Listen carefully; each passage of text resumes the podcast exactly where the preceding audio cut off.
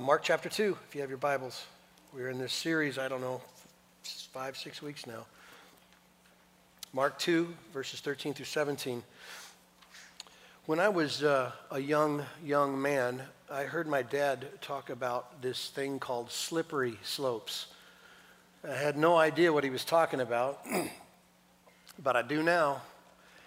And there seems to me to be so many slippery slope bad decisions that are affecting so many people, and the outcomes are more than they ever feared. And I thought about giving you some illustrations, but I don't want to depress you, so I'm just going to skip it, let your mind wander. But I do have a question that's going to make my point, okay? And I need you to listen to this. If Jesus were to come to the world today, 2015, not 2,000 years ago in Jerusalem, but kind of showed up in Gilbert today, what would we accuse him of? You remember what they said of him, right? You know why they killed him. The religious elite at the time didn't like him because he wasn't like them. Remember? He wasn't holy enough for them. He didn't eat with the right people or eat the right way, didn't talk to the right people, didn't hang around with the right crowd. He said the wrong things. They accused him of blasphemy. This Jesus isn't like us, okay? In their minds, Jesus was way too restrictive. Sinfully so restrictive. And of course, in that culture, law, man, just rules. Do, work, try. And they did. And so Jesus didn't match up, so they killed him for this reason. In their minds, he wasn't good enough. He wasn't who he claimed to be. He didn't do the right things. He didn't do what any good, self-respecting Jew would do. And so instead of being good and being around the good, Jesus went the other way, and he went to the bad, he went to the reckless, he went to the catastrophic train wreck lives. That's kind of what Jesus did. We don't do that. I think if Jesus came into our world today, I think we would kill him and crucify him for the same reasons, in essence. He's not like us, but for a totally different motive. If the Jews hated him because he wasn't good enough, I think we'd kill him because he's too good. That transformed life thing, Jesus, it's too restrictive. I mean, holiness and worship and submission to the, come on.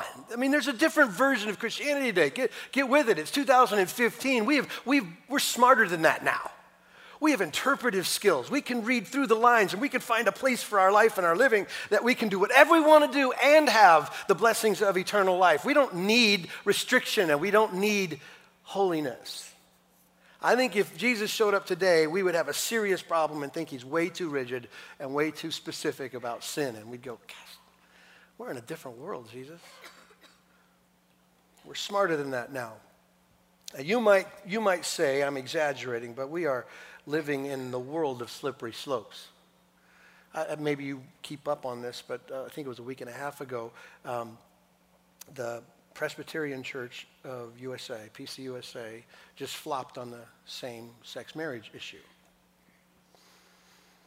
I heard just last week of a more evangelical Presbyterian church in one of the largest cities in our country also flopped on it. Now, this is not a discussion about any specific sin, not even the sin of what you might consider the homosexuality issue, but what I do think it is, it's about whether or not Jesus has the right to radically affect sinners. Do you hear what I said? Pick whatever poison you want. Pick whatever version of living and life. We just sang a song about set me free. Here's the thing I thought about when I was standing over there. There's 1,000 people here who get to decide what they think is free, and they think Jesus is here for that. And that's not the freedom Jesus came for, and yet that's the lie. That's the slippery slope that's perpetrated in the church. That he's here for your version of happiness, and so you adjust the rules. Go ahead, move it around. Does Jesus have the right to affect the radical nature of what it means to follow him? Can he say to you and me, come after me, be like me, and do like me? Or is he just simply trying to be a benefit, a future blessing to you? That's the challenge of this text. And by the way, let me just remind you, Jesus is the one who gets to decide what is sin and what is not. He's the one with the authority to call men to leave their version of life and their way of living and their coping to trust and follow him. And he wasn't hiding that intention. Over and over again, this is how the text tells us of the reasons why Jesus came. Luke chapter 19, for the Son of Man came to seek and save, not the lost. Our culture would rewrite that. He came to seek and adjust. Matthew 28, the Son of Man came not to be served, but to serve and give his life a ransom, a payment for many. John 18, being questioned by Pilate, questioning whether he's a king, Jesus said, "You say that I'm a king, but for this purpose I was born. For this purpose I came into the world, to bear witness to the truth." God's truth. Jesus came in the world to be light. He said in John chapter 12, "I've come into the world as light, so that whoever believes in me will not remain in the darkness." John 10:10, "I've come that they might have life and life more abundantly." Life. So we've got things like light for darkness and light for death, truth versus lies. That's kind of Jesus' intention. He wasn't hiding why he came. All of these passages kind of share the theme with our story today in this text. And so let me, before we get started, tell you where we're going. The end conclusion of this whole thing, if you get nothing else, get this statement. And I'm going to put it in the negative fashion. You might be accused me of being cynical. I'm not cynical. I'm just going to put it in the negative because I think it'll stick better. Jesus didn't come for good people. Just write it down, and we'll get to application to your life in a little bit. So he didn't come for the good. So we pick up a day in the life of Jesus in Mark chapter 2, starting at verse 13. One of the things that I always am concerned about and maybe aware of is that whenever we come to passages like this, we already know. We've already read it. We've heard that story. It's engraved in our mind. And so you might not lean into the story, but I want you to try to lean into the story to hear maybe in a new way what God might be saying. So let's read it together, starting in verse 13 to verse 17, the very familiar story of Jesus calling Levi or Matthew. He says this, and when he went out again beside the sea, and all the crowd was coming to him, and he was teaching them. And as he passed by, he saw Levi, the son of Alphaeus, sitting at the tax booth, and said to him, "Follow me." And he rose and followed him. And as he reclined at the table in his house, many tax collectors and sinners were reclining with Jesus and his disciples, for there were many who followed him. And the scribes of the Pharisees, when they saw that he was eating with sinners and tax collectors, said to his disciples, "Why does he eat with tax collectors and sinners?" And when Jesus heard it, he said to them, "Those who are well have no need of a physician, but those who are sick. I came not to call the righteous, but sinners." I'm going to break this thing down by talking about the characters in the story, how they responded, and why they did so, okay? Just real simple. Now, like every narrative in the Gospels, the hero of every story is Jesus. Jesus is the focal point of everything. He is the Lord of all. He is the Savior come for sin. He is trying to heal us from our greatest disease, which is our sin and rebellion against God. So he's obviously in this. So let's just assume that, but talk about two particular groups of people that Jesus is dealing with here. One is Matthew, and I'm going to bucket Matthew or Levi in with his friends, and they're called by the Pharisees, let's just use it, sinners. Got that group? These are sinners. We'll describe them in just a little bit. And then we have the scribes and the Pharisees, the religious elite, the smartest, the sharpest, the best. And we'll just call them the good. Sarcastically, we're just going to put them in that category for a little while and get to the punchline. So how we're going to break this down is look at these people, who they are, what they did, and why they responded the way they did. Here's the first thing, who they are. Verse 13 says, the crowd was coming and he was teaching. There's a present kind of verbiage to this thing, which just implies that they were constantly coming and he was constantly teaching, which is exactly what he said he came to do in chapter 1, verse 38. "I came here to preach." And so he is preaching and the crowds are overwhelming him. He's at the height of his popularity and everybody wants to hear these new words, these revelatory words they've never heard before. And by the way, he's healing everybody. So crowds are coming and he's constantly teaching them, okay? And Jesus is passing by the sea, and he sees a tax collector named Levi, we know as Matthew, who's sitting in his booth doing his job. And all we know is that Jesus looks at him and says, follow me. The text says he did. He got up and rose and followed him. So let me introduce you to Matthew. Who is this guy? And by the way, just to add to our collection of understandings in the first two chapters of this, Jesus keeps adding to his reputation of hanging around with the wrong crowd, because so far we've seen him be with the demon-possessed, we've seen him with paralytics and sick people and lepers, and now we add a tax gatherer to his quotient. But you might look at that and go, isn't that a noble profession, working for the government like that, IRS? That's a good thing. Good job. Well, that's not how they felt about it. This was not a noble profession. In fact, get this, the title tax gatherer was used interchangeably with the word robber. Okay, so they would say, he's tax collecting me. Okay, kind of like that. Used interchangeably, that's how they saw them, as crooks and thieves, okay? Let me tell you how they got this job and kind of the structure of the tax environment, so you know why he's such a bad guy, okay? Rome had a requirement for regions, for income. And they didn't collect the taxes themselves. They auctioned it off. They farmed it out to subcontractors to collect the money. So they would go to publicans and say, how much will you give me for that region over there? And a publican would say, I'll give you X. And if he won the auction, then he would be responsible to get enough income that Rome required for that area. And by the way, Rome did not care how he did it or how much he took, as long as he got the sum that they asked for. Tracking so far. The publican would then, he would go after agents, 5 to 20 men, who would then kind of subcontract onto smaller sections to manage collections of the amount that was required for the government. And by the way, nobody cared how much above the amount they took. Are you tracking so far?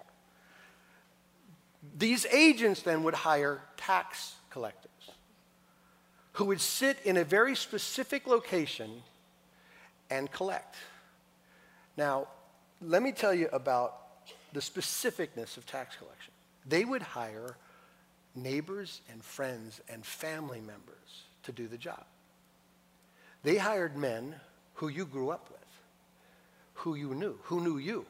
These are people who understood what you did for a living, how much you made, where your treasure was hidden, all the little secrets, you know, the things that make the IRS so scary is knowing everything. And so these guys knew everything, and they knew what to tax. And these are the guys you went to high school with and went to prom with, and these are the ones you dreamed about. These are your best friends who grew up right there, just like you. And suddenly now they've decided to swap sides and extort money from you.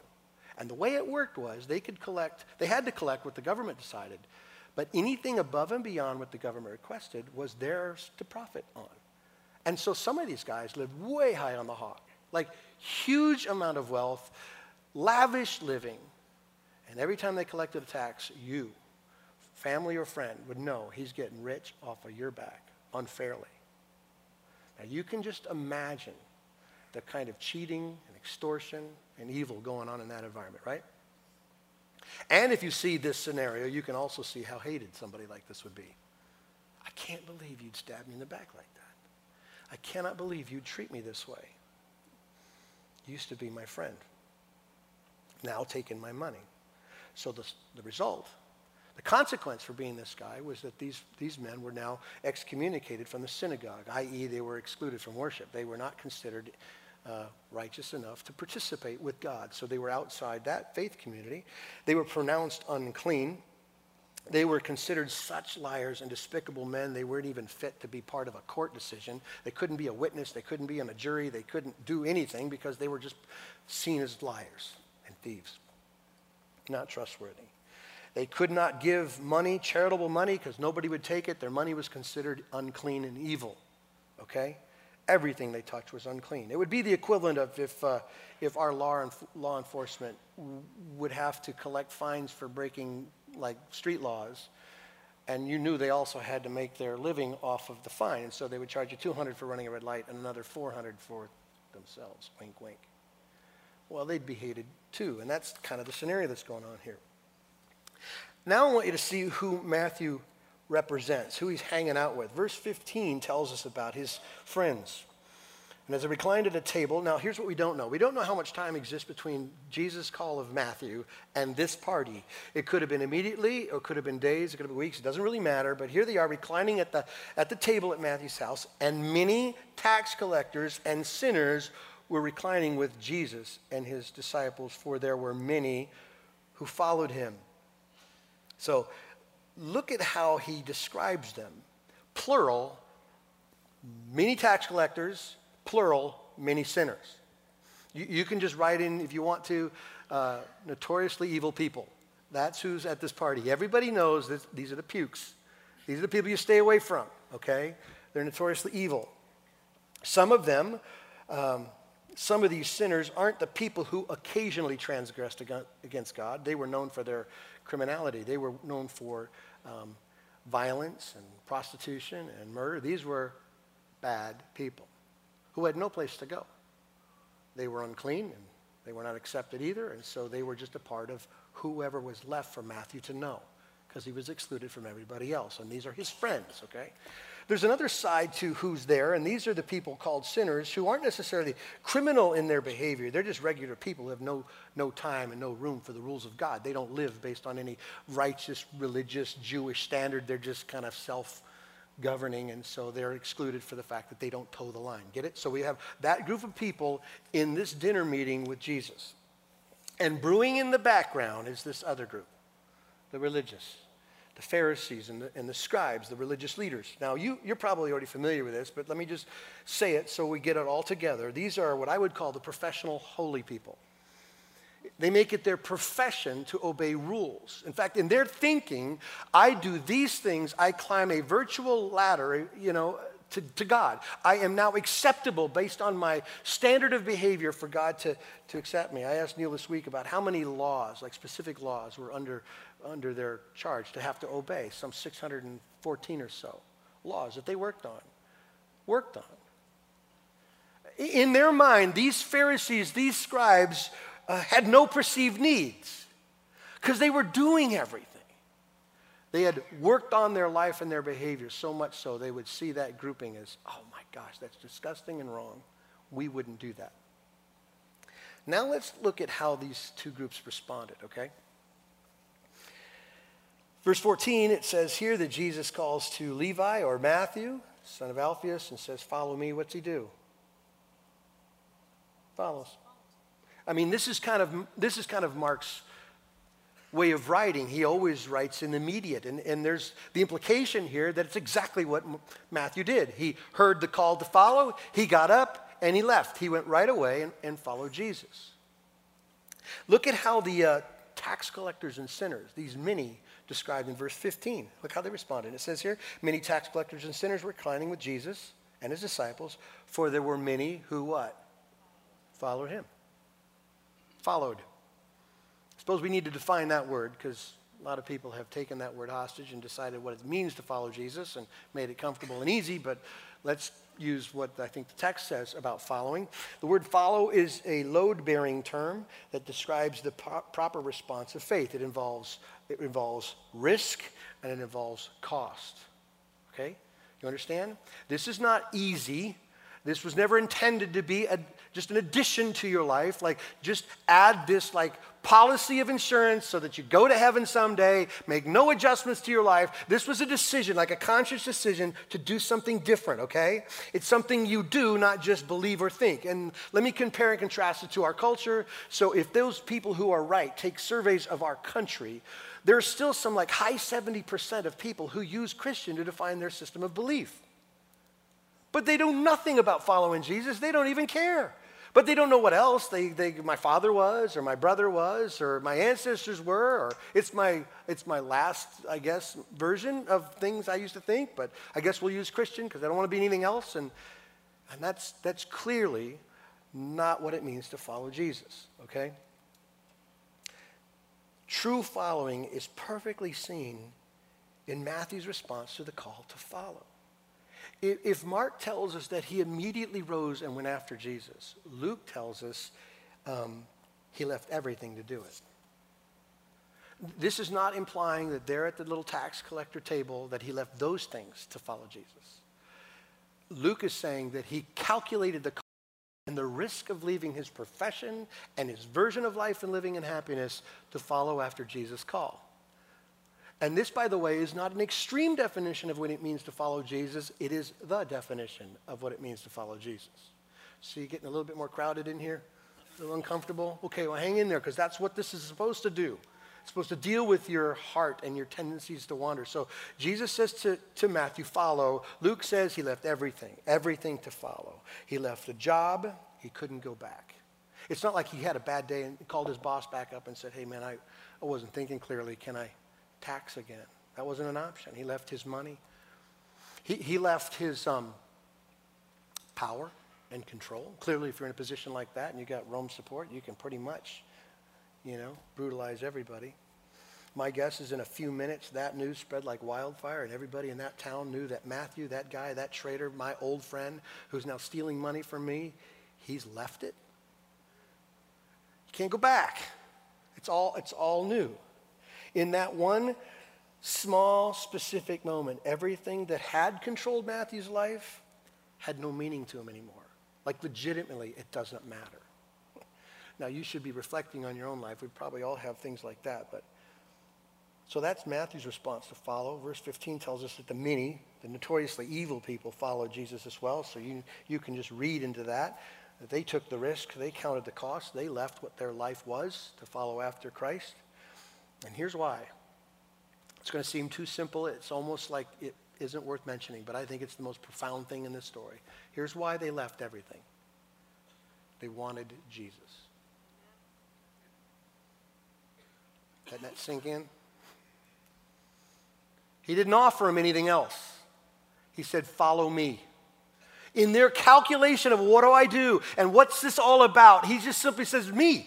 Come after me. Now, we've said this so much, it might be falling on deaf ears, but he is the prize. He is the point of our salvation. He is the joy of man's heart and desire. Everything you want is wrapped up in knowing Jesus. And when he says, follow me, he's not kidding. He's not suggesting add a little version of happiness and joy and a future tomorrow to your currently held beliefs and your passions. He's saying, replace them all. Change it all. Follow me. Leave everything and come after me. Now, I want you to keep that thought in your mind, because we're going to come back to that at the end and make a point. So we've seen how the sinners respond. Now look at how the religious, the Pharisees, respond. Verse 16, and the scribes and the Pharisees, when they saw that he was eating with sinners and tax collectors, said to disciples, why does he do it? Why does he eat with those losers? Okay, paraphrase. Because you don't associate with sinners, ever. Every self-respecting Jew would not do that. You don't go there. Everyone knows who they are. They're bad people. This is what they do. This is what they're known for. Stay away. Don't be contaminated by them. Jesus should know better.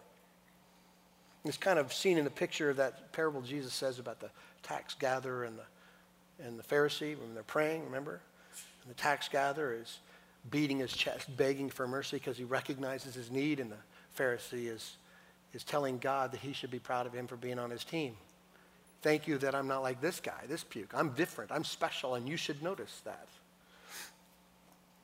So Jesus being with this group of people was bad. If it was bad to just hang with them, eating was worse, because eating said so much more. Eating said something like acceptance and fellowship. It means you're okay. We're okay with each other. And they had no file for that. They're unclean. And who they touch is unclean. You can't be friends with them. And so the Pharisees' judgment, like we started in the beginning of this little sermon, was you don't do what we do. You're nothing like we are.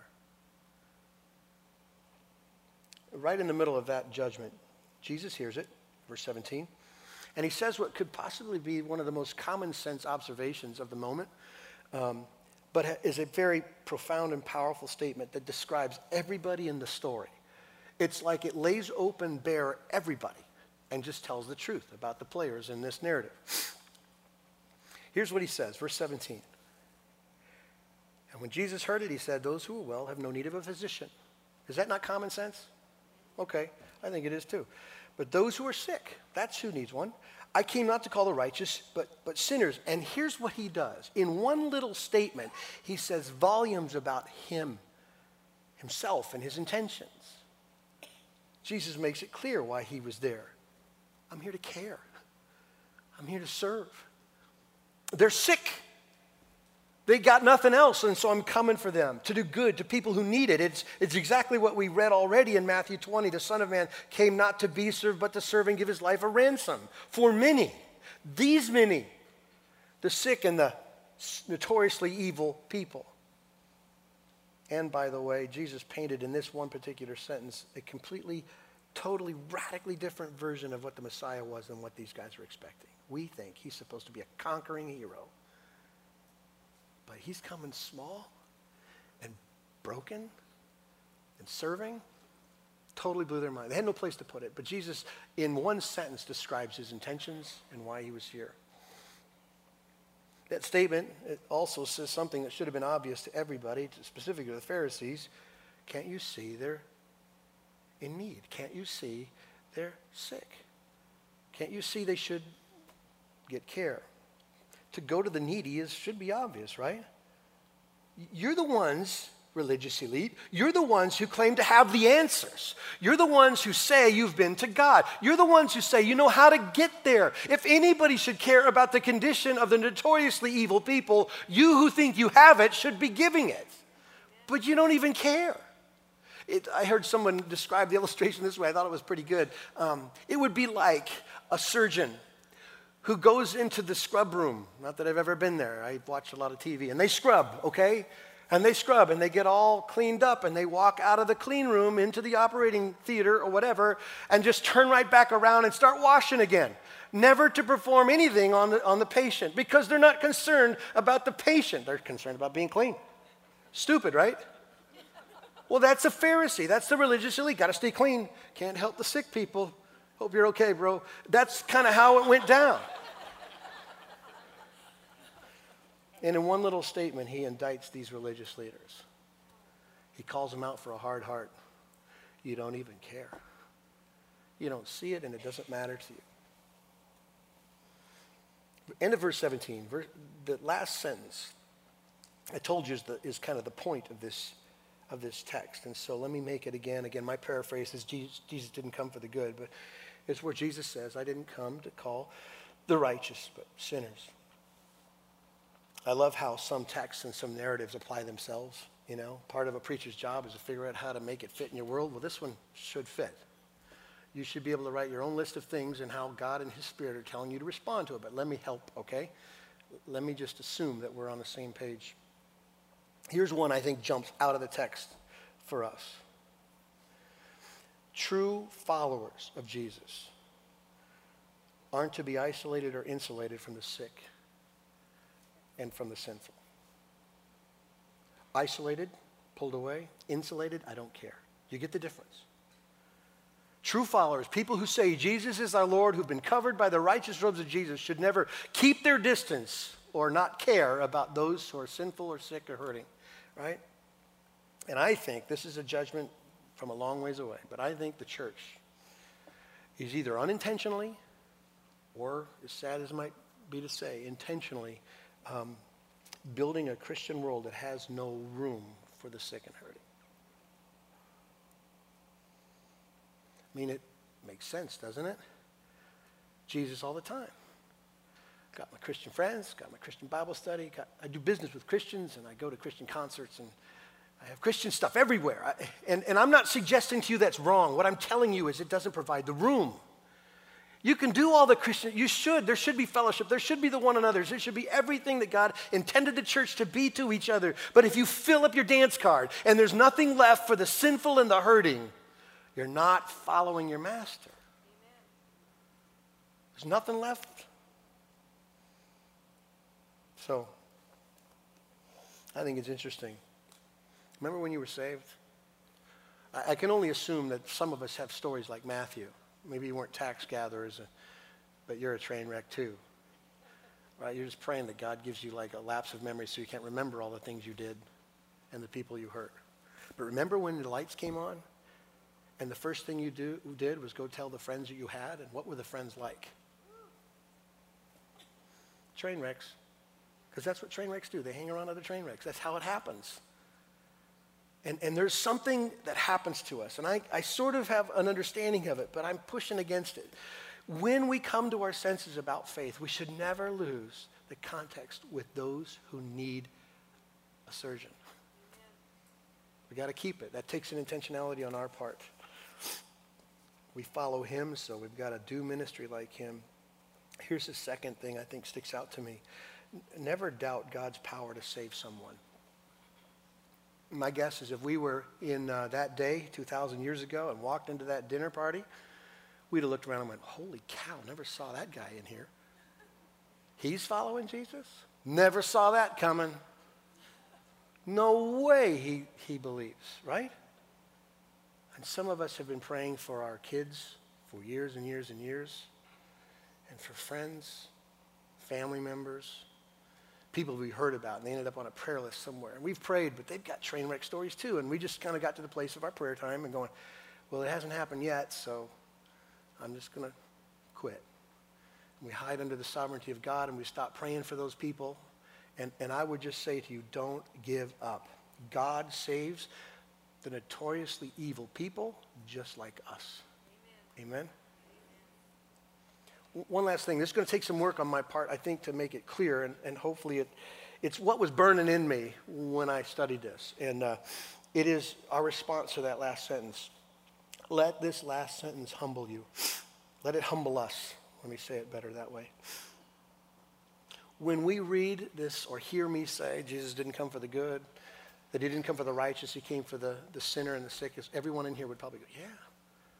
I've never considered myself someone who by my life and my behavior and my religiosity to get myself to God's favor. I've never thought that. I don't have that twisted pharisaical position in my life. I believe grace. I believe that.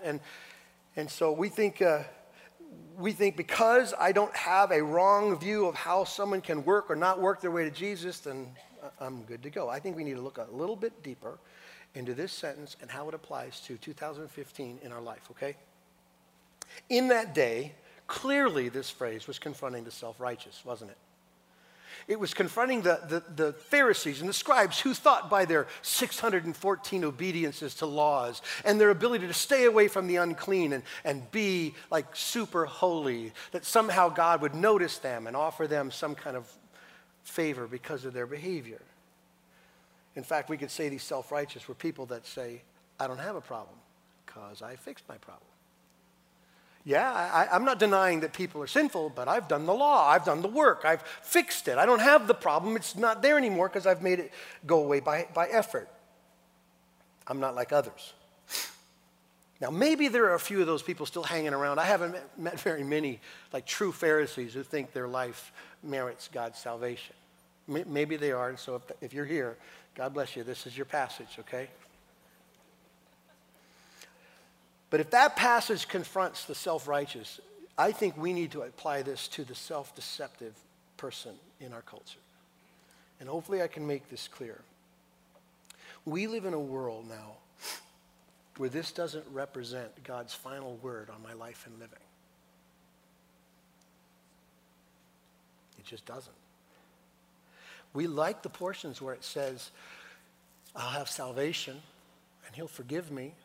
But where he says, follow me and obey me, especially when it gets into some kind of personally held, like purity, I got to be pure. We don't do that in 2015. Jesus, I don't know if you know this. Things are a little bit more comfortable now.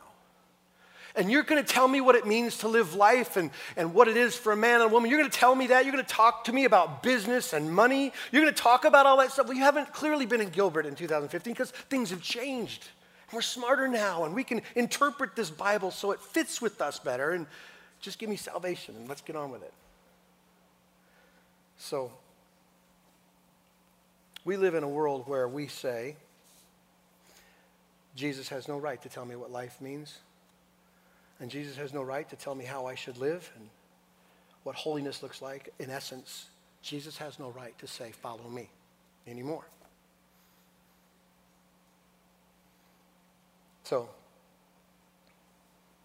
we kind of rewrite it to say, this is what it means to follow him now.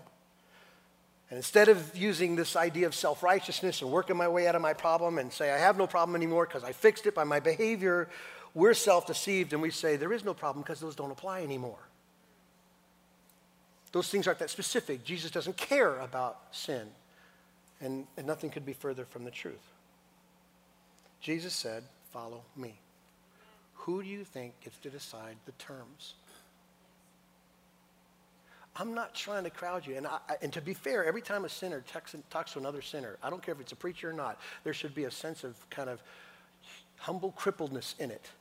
I have issues in my own life that I don't either perceive or I think I have a right to. But let's just be honest about our condition, every one of us.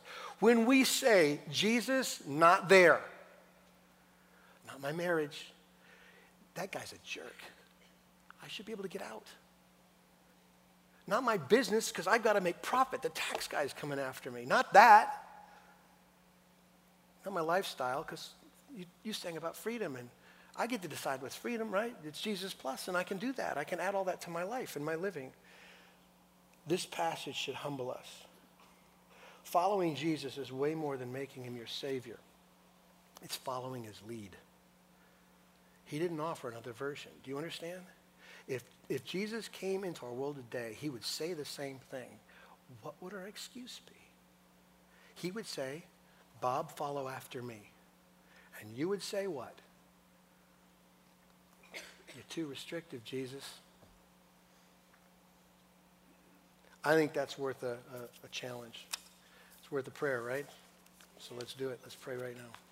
God, I thank you for Christ. I thank you for how narratives like this confront our tendencies, our self-righteous tendencies for certain, but our self-deceived ones, that we want to rewrite what it means to follow you and be a Christian. God, I just pray in your loving, gracious way that you would woo us to our senses and bring what I would call that tender, heavy weight of conviction for us to see life from your vantage point, and regardless of how we feel, live as if you're Lord of all.